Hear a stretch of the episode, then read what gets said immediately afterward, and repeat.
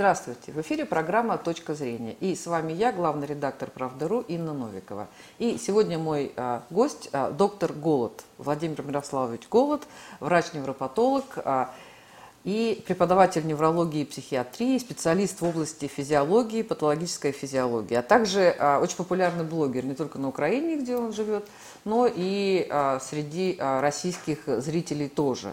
И говорить, конечно, будем о здоровье, не только о питании, хотя ваша фамилия сразу же так как-то напоминает о необходимости соблюдать диеты, но а, тем не менее ваши интересы, вот насколько я заметила, гораздо более а, широкие. И я хочу начать с, вот посмотрев ваш сайт с большим интересом, почитав отзывы, я увидела такую фразу. Я знаю все ваши болезни, я знаю все о них, я знаю, как они появляются, как они протекают, и я знаю, как эти болезни можно вылечить. И не просто лечить, а именно вылечить. Вот такое громкое э, заявление. Э, ну, в общем, наверное, это мечта всех врачей, всех пациентов, всех времен и всех народов. Вот. Но, э, тем не менее, э, Владимир Мирославович, как вы считаете, а вот болезни они а, все а, одинаковые, и а, можно ли а, как-то вот вылечить все болезни? И вообще, вот, тем более вылечить э, с помощью интернет-технологий, так скажем. Смотрите, хороший вопрос относительно того, как вылечить болезни. Я врач, я именно этим и занимаюсь. Да, по сути, всю свою жизнь не могу себя вспомнить без того момента, чтобы я не занимался э, болезнями, лечением, пациентами. И вы знаете, когда изучаешь эти болезни и видишь, знаешь, как болезнь развивается, как она происходит, то воспринимаешь человека как биомеханизм, биомашину.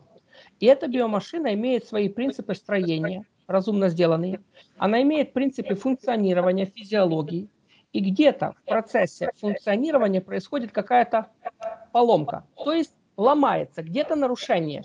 И мы это нарушение называем болезнью. И если понимаешь, как устроено, как работает, в чем поломка, то ты действуешь на вот это патологическое звено, которая сломалась. Исправляешь именно поломку. И когда исправляешь поломку, то место, где сломалось, то ты восстанавливаешь привычное функционирование биомеханизма. И получается, что лечение, если оно производится с учетом того места, где поломалось, того, что поломалось, оно позволяет не просто болезнь лечить, ну как вот лечить и лечить и лечить, оно позволяет воздействие на причину болезни, устраняя причину болезни, дает возможность эту болезнь вылечить, то есть полностью избавиться. То есть воздействие на причину болезни и устранив причину, добиться того, что человек выздоравливает от своей болезни. Вот в этом и самая главная задача врача, я так считаю. Да, ну вы сказали такую важную фразу, да, нужно а, понять, в чем поломка. Вот а, современная медицина а, для того, чтобы понять, в чем поломка, использует уже не только там стетоскопы, да, и какие-то древние инструменты, но уже и аппараты КТ, МРТ и очень самые-самые-самые серьезные такие а, всякие механизмы, а, да, и даже с помощью их не всегда можно определить, в чем поломка. Еще, кстати, не всегда больной-то и знает, что есть эта поломка. И некоторые, ну, там ряд болезней, они лечатся, но проблема в том, что они просто никак о себе не заявляют, и человек э, а, может быть до последнего момента даже и не знать о том, что есть поломка. Причем я говорю не только об онкологии, есть еще ряд а, других болезней, когда, которые вообще никак, э, ну, мы же не знаем, куда нам бежать и что нам проверять. И болезнь просто о себе не заявляет. Все дело в том, что вы правильно говорите. В нашем современном мире много аппаратов. Есть современные аппараты, компьютерный томограф, магниторезонансный томограф. Мы можем исследовать человека с помощью самых современных лабораторий, использовать самые современные, в том числе и компьютерные технологии для диагностики. Но жизненно важным является еще и правильная интерпретация полученных результатов. Силен компьютер, сильна аппаратура, хороши анализы – но главное в, в этом всем, в диагностике, это клиническое мышление врача, который понимает, как построен человеческий организм, как он функционирует и как ломается. А симптомы, которые указывают на болезнь, могут проявляться и в самой раннем даже э, стадии заболевания, и по самым первым симптомам, проявлениям, зная, как оно построено, как оно типично ломается, можно уже увидеть э, заболевание, предотвратить его, остановить на ранней стадии, обратить вспять. Не нужно правильно назначать курс, ну, скажем так, это лечение или направление для мероприятий, которые будут исправлять поломку, которая есть у человека. Тут нужно, чтобы еще и врач понимал, что именно он делает конкретно в данном случае. Ну, я все-таки не совсем поняла, как быть с этими поломками, да, поскольку а, одни и те же а, результаты, даже вот а, и МРТ, и КТ, они могут интерпретироваться разными уважаемыми врачами совершенно по-разному. И а, я даже знаю, что есть специалисты, что вот вы должны сделать э, КТ у специалиста э, именно, по вот, который ориентируется именно вот на эти заболевания, а, либо, а, там, на, либо у какого-то другого врача, если другая проблема. И даже я, ну, там тоже мне рассказывали, когда какие-то там что-то такое происходит, ну вот на снимке в описании КТ, вот э, один врач, он увидит, э, там, не знаю, онколог увидит свое, эндокринолог увидит вот то же самое, опишет совершенно иначе, а, там гастроэнтеролог э, скажет, что это совершенно третья болезнь. Проблема в том, что все-таки а, с поломками ну, наверное, все-таки очень сложно, ну, невозможно однозначно их интерпретировать. Как вы считаете? Смотрите, я буду говорить о своей специальности. Моя специальность невропатолог. Невропатолог – это врач, который лечит спину, не нервы. Нервы лечит психиатр, врач-невропатолог лечит позвоночник, лечит спину. И вот когда я обследую пациента, я беру свой неврологический молоточек, я провожу обследование, я уже по наявной симптоматике, которая есть у человека, вижу, где в позвоночнике у него есть проблемы. Или это ущемление, или это выпадение, или это формирование межпозвоночной грыжи, или протрузии. Я уже это вижу. После этого, когда я уже вижу по состоянию человека, по симптомам, по его жалобам, по возникшим проявлениям, я вижу, что там уже есть грыжа, там есть уже поломка, как я это называю, я уже после этого могу просмотреть и сделать МРТ, увидеть в каком месте конкретно, какого размера конкретно эти грыжи. Или это протрузия, еще маленькая грыжа, или это уже действительно межпозвоночная экструзия или серьезные по типу грыжи, выпячивание межпозвоночного диска. И тогда в таких случаях диагностика лишь подтверждает или наоборот опровергает предварительный диагноз, который я, который я устанавливаю, когда провожу осмотр человека. То есть первично должен врач, осмотрев человека, проведя расспросы, сбор анамнеза, сбор объективного обследования, своей специфической диагностики, у каждого врача это своя, у невропатолога, у гинеколога, и после этого инструментальным обследованием только подтвердить или опровергнуть предварительный свой диагноз. То есть в первую очередь здесь квалификация врача, здесь знание, умение врача правильно поставить диагноз у человека, определить, как называется его болезнь.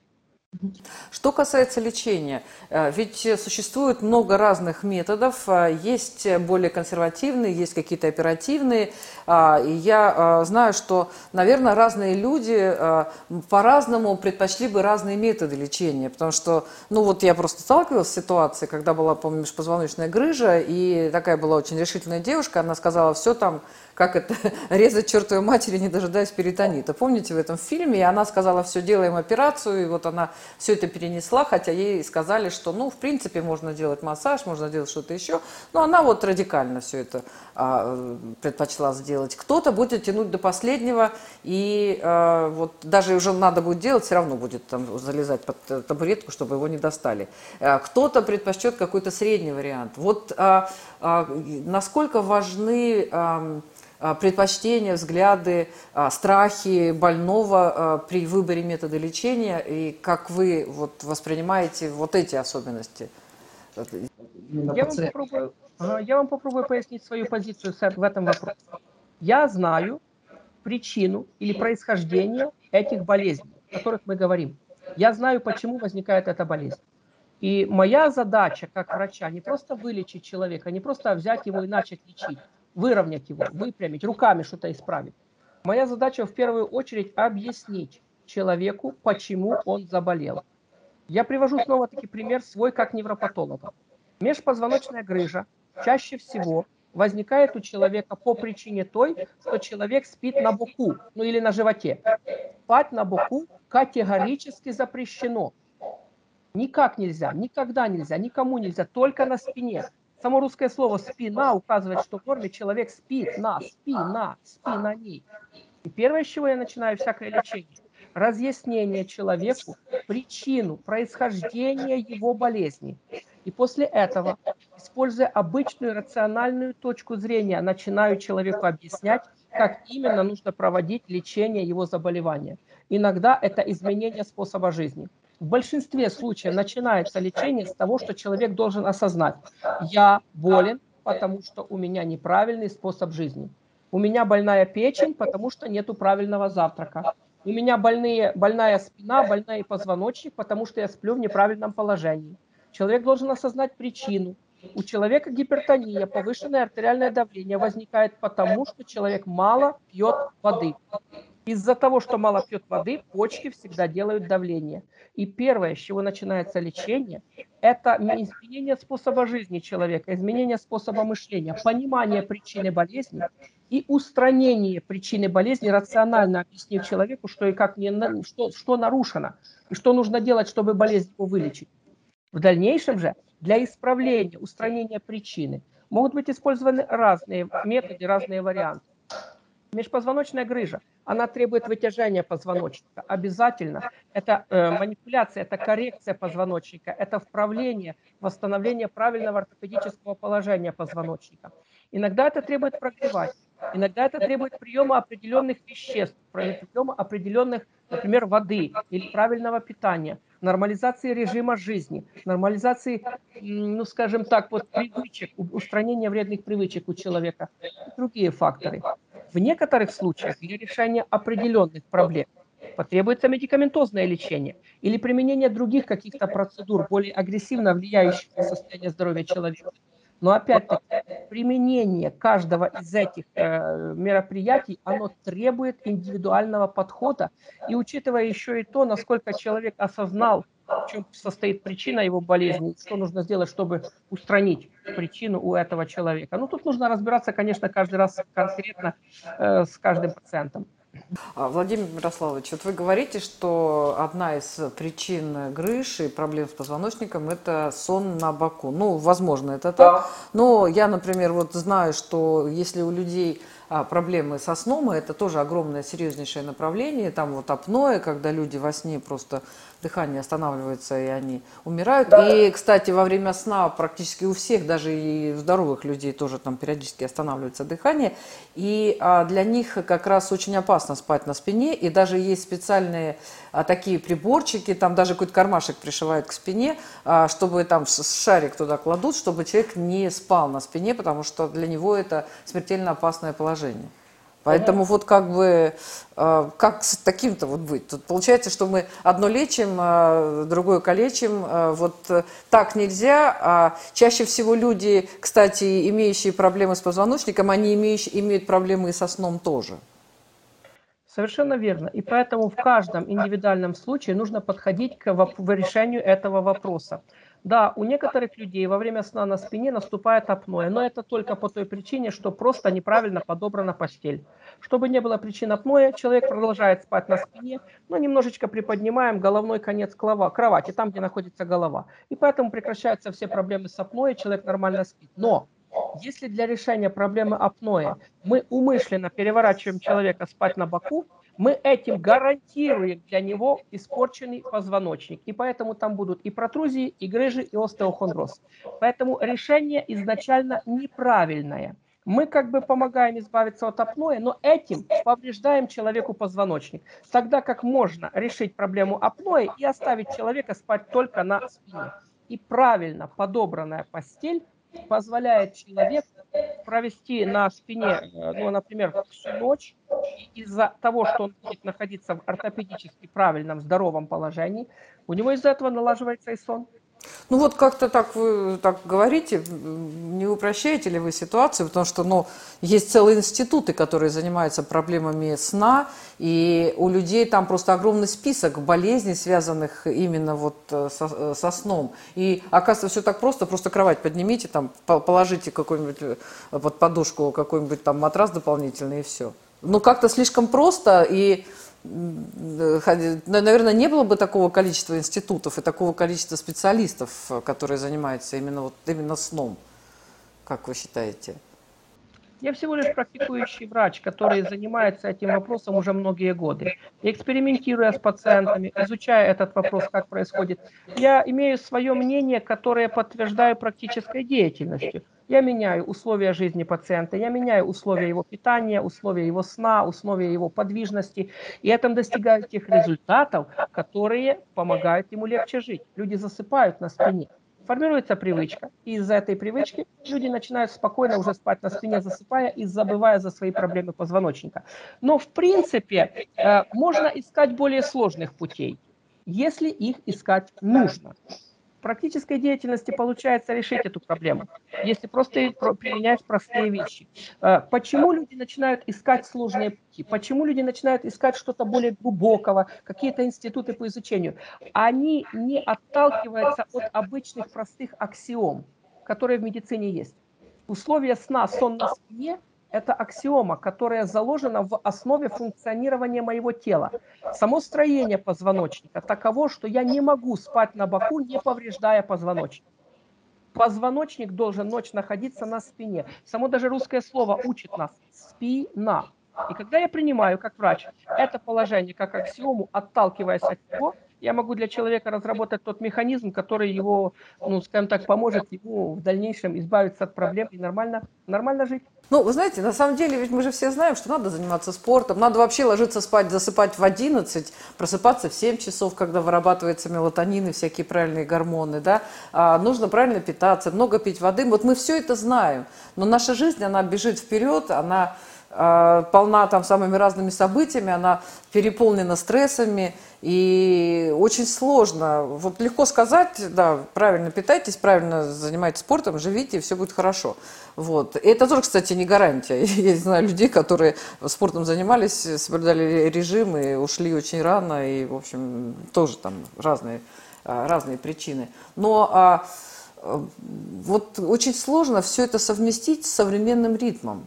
И, а, видимо, а, мне, так, мне, мне вот есть такое ощущение, что есть люди, которые, да, там думают о своем здоровье, помешаны на нем, вот, э, но таких людей гораздо меньше. Это нужно как-то очень сильно себя любить, э, чтобы вот заниматься только вот этим. А мы же все, у нас масса всего вокруг важного, интересного, нужного, там, близких людей, работа, друзья, ну, дела, вы сами понимаете хочется как-то быть вот как совместить э, да да как совместить и а, а, все-таки не терять свою активность современного именно человека и а, а, все-таки какие-то правильные там принципы там которые хоть как-то сохранят наше здоровье как это сделать? Я общаюсь с каждым пациентом отдельно, индивидуально. Я его спрашиваю, вопрос приоритета в твоей жизни что для тебя важно.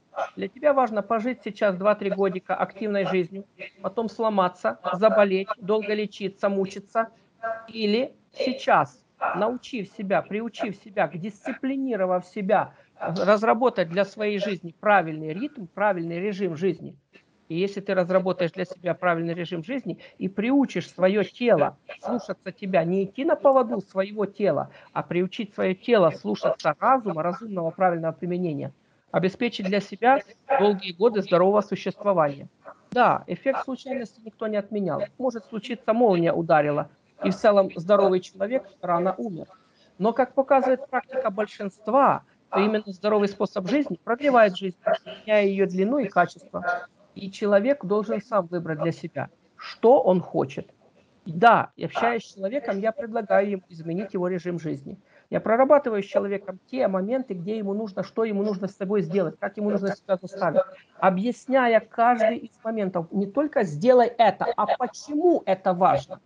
И человек принимает сам для себя решение. Я буду и дальше жить, как говорится, накатом своей, по своей волне, плыть за течением, но он понимает, что тогда будет болезнь. Или же человек попробует себя изменить, ввести свой режим, свою жизнь в понятие режима жизни правильного, правильные вещи в своей жизни, и тогда это обеспечит для него высочайшую вероятность именно здоровья, здорового существования. Каждый человек выбирает сам для себя. Ну, безусловно. А, Владимир Мирославович, такой еще вопрос. Вот э, вы а, невропатолог, вы занимаетесь позвоночником, спиной, и на да. самом деле, а, ну, действительно, огромное количество болезней начинается именно вот, вот оттуда. Вот. Но вот тем не менее я у вас на сайте увидела много лекций, которые очень популярны, там большое количество просмотров, большое количество комментариев, но они как бы не связаны со спиной. Там, например, как восстановить работу поджелудочной железы? Ну, густая кровь, кровь причина инсульта, ну, понятно. Холодные ноги, чем это грозит? Как диагностировать заболевания почек, голодание, анемия, там, ферритин? Вот э, э, как это связано с неврологией и, э, э, и все-таки как бы, ну, со специализацией вашей, так скажем? Я понял ваш вопрос. Спасибо. Попробую на него сейчас ответить. Да, это действительно, я невропатолог, я занимаюсь проблемами позвоночника, ну и там на 10% там церебральные проблемы по типу инсульта, может быть Паркинсона, рассеянный склероз, но это меньше. Но в первую очередь я не невропатолог, в первую очередь я врач. Врач, который изучал и врач, который знает медицину. И начиная свой канал с ведущей канала Екатериной, мы хотели в первую очередь рассказать несколько таких моментов, которые касаются опорно-двигательного аппарата. Просто, ну вот поймите меня как невропатолога, я устал каждому пациенту объяснять одно и то же, что у тебя спина больная от нагрузок, что у тебя спина больная от того, что ты спишь на боку и спишь на животе, что у тебя спина больная, потому что у тебя мягкий матрас, а его нужно убрать. И когда я устал говорить каждому пациенту эту информацию, мы с Екатериной решили заснять это в виде роликов. Но потом оказалось, что эти ролики популярны, потому что мы заметили, что очень мало, почти никто из врачей не говорит этих правильных вещей. И поступил запрос, а может ли доктор Голод, который хорошо знает неврологию, рассказать еще и про пищеварительную систему или про мочеполовую систему, почему возникают те или иные заболевания, как вылечить гипертонию, и постоянный вот этот запрос со стороны наших комментаторов стимулировал меня поделиться с людьми, но поделиться чем? Общей медицинской информацией, которая, к сожалению, сейчас забыта. В моих роликах нет революционных каких-то решений, но в моих роликах та медицина, обычные знания общемедицинского врача, общей практики, терапевта, который рассказывает людям простые вещи, которые нужны для жизни. По сути своей я остаюсь тем же самым невропатологом. Я не лечу гинекологию, я не лечу панкреатит или сахарный диабет, и я не лечу щитовидную железу. Но я рассказываю общемедицинскую информацию о правильном лечении, исправлении, ремонте органа. И как результат эти ролики становятся максимально популярны, потому что это становится огромнейшим откровением, что самое интересное и для пациентов, для простых людей, и для врачей также потому что здесь представлена медицина, лечение путем исправления причины болезни. Не просто по протоколу, назначено лечить и пить таблетки, а именно исправление причин, которое поможет болезни не просто лечить, а болезнь вылечить. Ну вот как-то так закрутилось, а теперь канал набрал такие уже обороты, что приходится доктору Голоду соответствовать должности врача, который знает всю медицину. Ну, вот так вот как-то получилось. Ну, я, я понимаю, что там еще и харизма есть. Конечно, там людям хочется доверять доктору. Часто приходят к врачу именно поговорить. Да, а, это, это тоже никто не отменял. Но вот, тем не менее, получается такая история, что а, вот э, как бы больные сами себя лечат, сами себя диагностируют. Вот они посмотрели, вы рассказали про там холодные ноги, и они побежали там выяснять э, и ставить себе диагнозы, почему у них холодные ноги, что им надо лечить. Вот, как бы вот э, а, вообще самолечение это ведь то, от чего предупреждают больных всегда, и это, в общем, не есть хорошо. И когда мы говорим именно о самолечении, то в первую очередь мы боимся, беспокоимся о таких формах лечения, которые могут принести какой-нибудь вред. Но когда мы говорим, что человек грязный, ему нужно помыться, мы не говорим о том, что ему нужно идти за, к врачу за разрешением это сделать. Мы ему показываем зеркало, он видит, что он грязный, и он идет мыться. Есть некоторые моменты физиологии функционирования человеческого тела, которые не требуют особой медицинской диагностики или медицинского определения. Понятие «холодные ноги», которое вы приводите как пример, это то понятие, которое общепринято, даже без врачей и даже без медицины. Если говорит пословица даже старинная, держи голову в холоде, а ноги в тепле. В этой пословице мудрость. Дело все в том, что именно причина многих заболеваний, вот это состояние, когда у человека охлаждаются холодные ноги. Из-за холодных ног развиваются все гинекологические болезни. Из-за холодных ног у мужчин возникают воспалительные процессы и в дальнейшем онкология предстательной железы. Из-за холодных ног у людей у большинства гипертония. И что самое страшное, та информация про холодные ноги как причину болезни, которую я сообщаю, обязан сообщить пациенту каждый врач. Но он не сообщает. По причине. Я не уверен, что причина в том только, что э, врач этого не знает. А порой не сообщает по причине того, что, возможно, врачу невыгодно пациента своего вылечить. Но холодные ноги, это ролик, который у нас на канале набрал больше всего просмотров, он как бы объясняет человеку, что его лечение, которое предложенное медициной, которое безрезультативное, вы помните, с чего мы начали? Как болезни не лечить, а вылечить. Но когда врач не, не сообщает человеку о том, что причина твоей болезни холодные ноги, получается какой-то обман, какое-то не до конца сделанное действие. Лечение превращается в постоянную пожизненную процедуру. Врач говорит, ты будешь пить эти таблетки до конца жизни. Что значит до конца жизни? Эту болезнь можно вылечить. Болезнь происходит из-за холодных ног. Может, ноги отогреет доктор? Понимаете, в чем тут суть? И когда я определяю и рассказываю людям о причинах их болезней, это действительно заставляет некоторых людей проснуться, посмотреть на свою болезнь с позиции другой. А не в глупость мы делаем в лечении нашей болезни, ведь нужно не просто таблетку пить, нам нужно от причины избавляться. И где-то огромная польза не в том, что люди будут заниматься даже самолечением. Они начнут кое в чем корректировать свой режим жизни. Это раз. А второе, придя к доктору, смогут улечить доктора в и правильном проведении лечения. Доктор, а зачем вы мне сейчас даете таблетки, если причина моей болезни – это холодные ноги? Ведь это нужно ноги отогреть. Ну, где-то вот так, так получается. Ну, а, на самом деле, я а, знаю еще одну большую проблему. Я разговаривала с очень хорошим доктором, и она на самом деле профессор, доктор наук, а, но она э, ведет тоже прием, она там там, заведующую большим, заведующая большим отделением. Вот. И я спросила, почему вы не так много говорите с, с больными, часто им не говорите какую-то важную информацию. Она сказала, что часто бывает так, что а, если больной настроен слышать и ус, хочет услышать, то я буду говорить и буду с ним общаться. Но часто больные приходят со своим мнением, они все знают лучше врача, и они э, еще там требуют, что врач это обслуживающий персонал, даже если это профессор, доктор наук.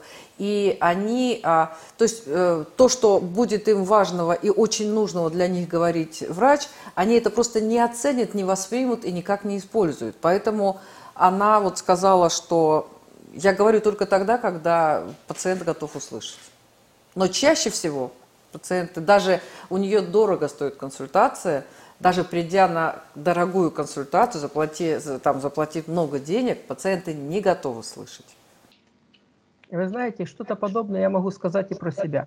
Часто сообщаешь человеку информацию, сообщаешь важную информацию, и человек не готов тебя слышать. Не готов услышать, но мне немножечко в каком-то мере легче, потому что всю информацию жизненно важную, важнейшую в медицине, я уже как бы сообщил э, пациентам вот в этих роликах с Катей. В легкой форме, непринужденной, с улыбкой, с легкостью. Информация поданная ну, настолько легко воспринимаемая, без научной терминологии, в понятной форме, что люди, которые его смотрят, им интересно, и вот я честно скажу, тем людям, которым не нравится моя информация, они меня просто не смотрят. Они просто уходят. И это хорошо, у меня никаких проблем нету.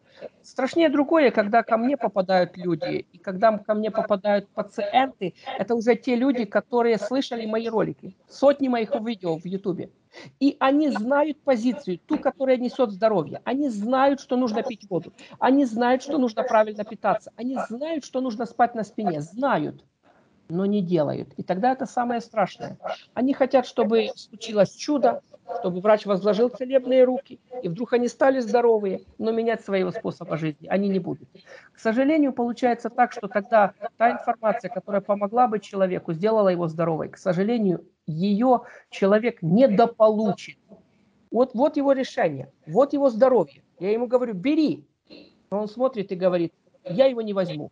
Я останусь со своими болезнями, я буду дальше больной, буду дальше мучиться, но я не поменяю элементарный принцип своей жизни. Я не могу начать пить воду в достаточном для тела количестве.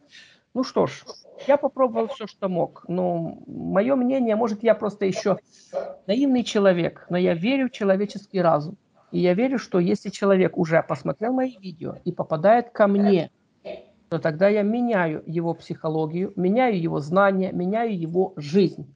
Человек тогда становится здоровым. Но, значит, он уже хотел, раз он попал ко мне. Да, ну, э, спасибо большое, очень интересно, да.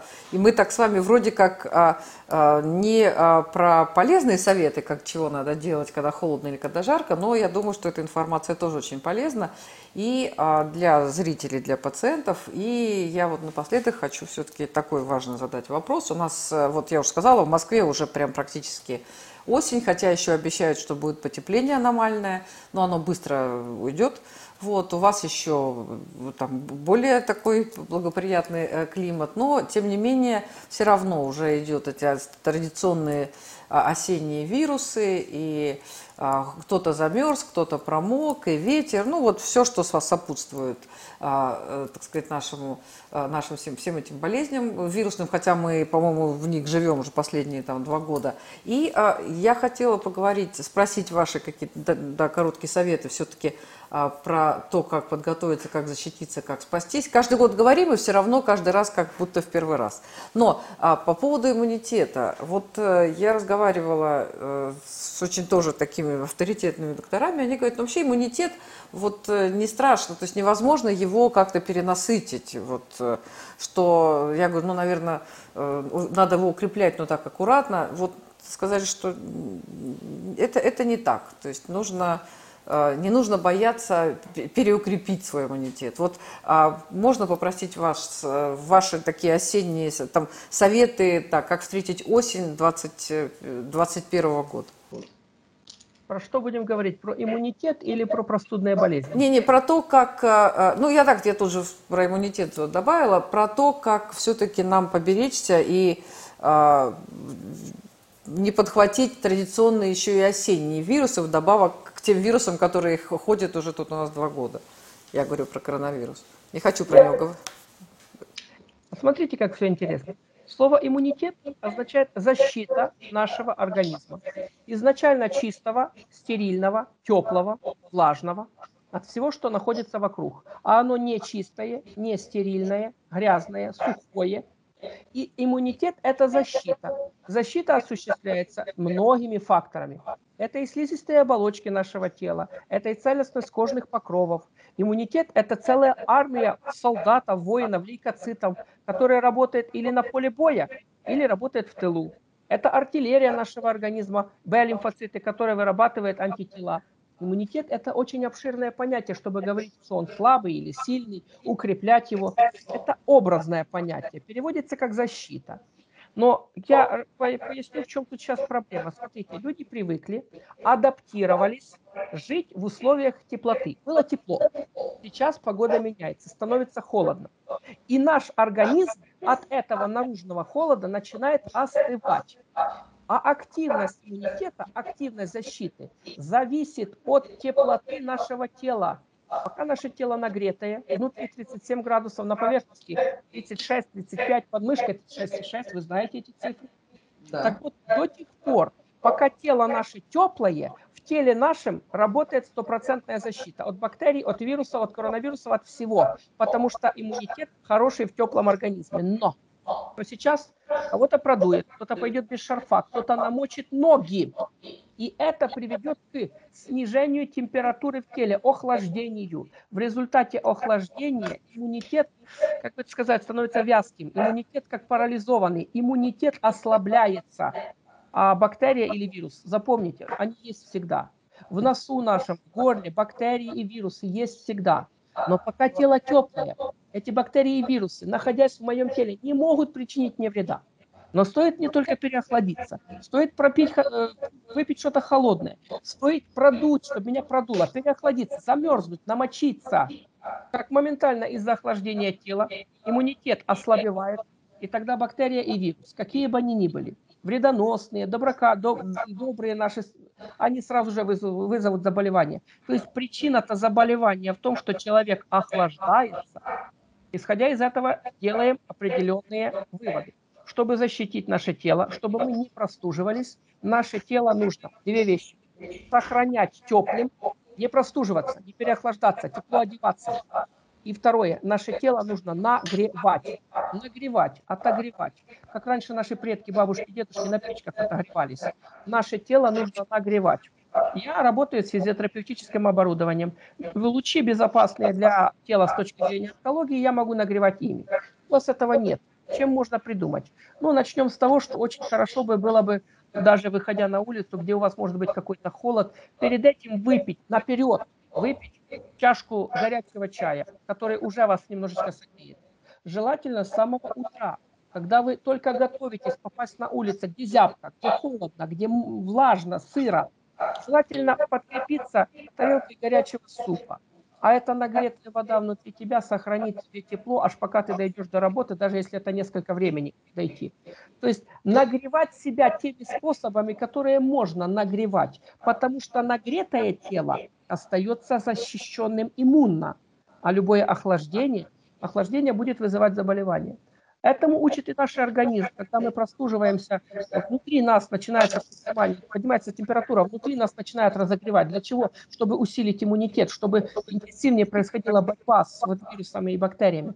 Поэтому как защититься в осеннюю пору? Две вещи. Защищаться от переохлаждения и нагревать себя. Нужно себя нагревать. Грудную клетку нагревать, спину нагревать, почки нагревать, Ноги нагревать, особенно важно ноги. Держи голову в холоде, но ноги в тепле. Даже не в носках, даже не в э, валенках. В тепле. То есть ноги нужно нагревать. И по сути своей эм, именно нагревание ног, оно одно из самых лучших вариантов, как можно, разогрев все свое тело, не заболеть, защититься от э, возможного заболевания.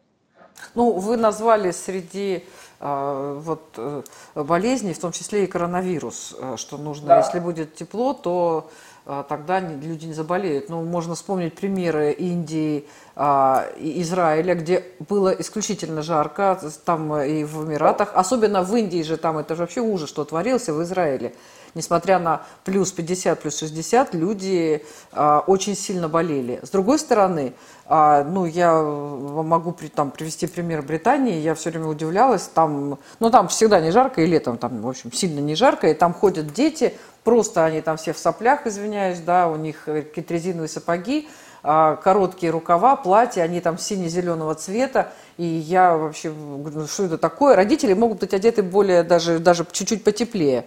А мне говорят, ну вот закаляют детей, там раз переболеют, там сопли вообще ерунда, а потом будут закаленные. Понимаете, вот как бы, а вы говорите нагревание. Тут нагрели э, страшная эпидемия в стране, а здесь ходит он сопли до, до колена, и все нормально. Когда мы рассматриваем коронавирусную эпидемию, названную сейчас ковид, пандемия, то нужно учитывать, что протекание этой болезни э, все-таки немножко отличается от типичных эпидемиологических заболеваний. Посмотрите на вирус гриппа. Как много гриппом больных в Индии или в Израиле. Они там почти не гриппуют. Но очень часто простудные болезни развиваются в Норвегии, в Швеции, да и в той же Великобритании. Поэтому развитие э, коронавируса, нынешней пандемии, оно не входит в рамки развития типичной эпидемии, и э, вопрос этот достаточно политический, чем медицинский. Давным-давно уже все весь вопрос с коронавирусом, э, развитие пандемии, развитие э, мероприятий, связанных с э, карантином, вакцинацией, они уже давно перешагнули, скажем так, медицину. Это уже суто политическое решение, которое мне, врачу, как бы обсуждать немножечко не, не характерно. Однозначно есть другая пословица «пар костей не ломит». Пар костей не ломит. А это означает, что болеет простудными болезнями не тот человек, который постоянно в холоде, в мокроте, в э, грязи, в болоте, да в луже лежит, а не болеет тот, кто бережет себя и в тепле держит. Но вы подняли другой вопрос, вы подняли другой тот вопрос, что такое закалка. Смотрите, закалка – это укрепление организма путем приведения, применения для нашего тела одновременно холодного и последовательно горячего. От холодного сосуды сужаются, от горячего расширяются. И когда вы применяете для вашего организма холодное горячее, холодное горячее, холодное горячее, это приводит к укреплению сосудистой стенки, по сути своей лечение вегетососудистой дистонии. И это приводит к формированию резистентности, защиты, опорности для организма. И поэтому защита для организма не пребывание в постоянном холоде, а защита для организма контрастность. Да, действительно, те люди, которые там что-то легонько сопельками переболели, что-то там прогрелись, они два-три раза переболеют, на, пять, на четвертый, пятый раз они уже легче болеют, они уже привыкшие. Те же люди, которые все время тепло в тепле свое тело держали, столкнувшись впервые с этой инфекцией, сразу получают тяжелые заболевания. Это срабатывает. Но тут скорее сработает режим даже не охлаждения или нагревания, а режим закаленности организма, то есть стойкости, выработанной постоянным регулярным применением одного и второго, холода и тепла. Да, спасибо, спасибо вам большое. Да, очень было интересно. И я думаю, что у нас еще будет масса тем для обсуждения, поскольку, да, э, ну и людей много, представляете, и болезней сколько у них. Вот, так что э, на самом деле у вас интересная была такая фраза, очень правильная тоже. Я увидела, что э, многие врачи, они не стремятся к тому, чтобы вылечить больных. Но это тема не только врачей, тема и юристов. Да, помните, как же зачем-то выиграл ему этот суд, мы же там 40 лет, наша семья на нем кормилась. Есть вот. такое. Есть такое, да. Ну, это уже такие другие темы, но это тоже темы требуют обсуждения. Спасибо большое. Это была программа «Точка зрения». И наш гость, а, популярный видеоблогер, а, врач-невропатолог Владимир Мирославович Голод. Спасибо, Владимир Мирославович. Всем здоровья. До свидания. До свидания.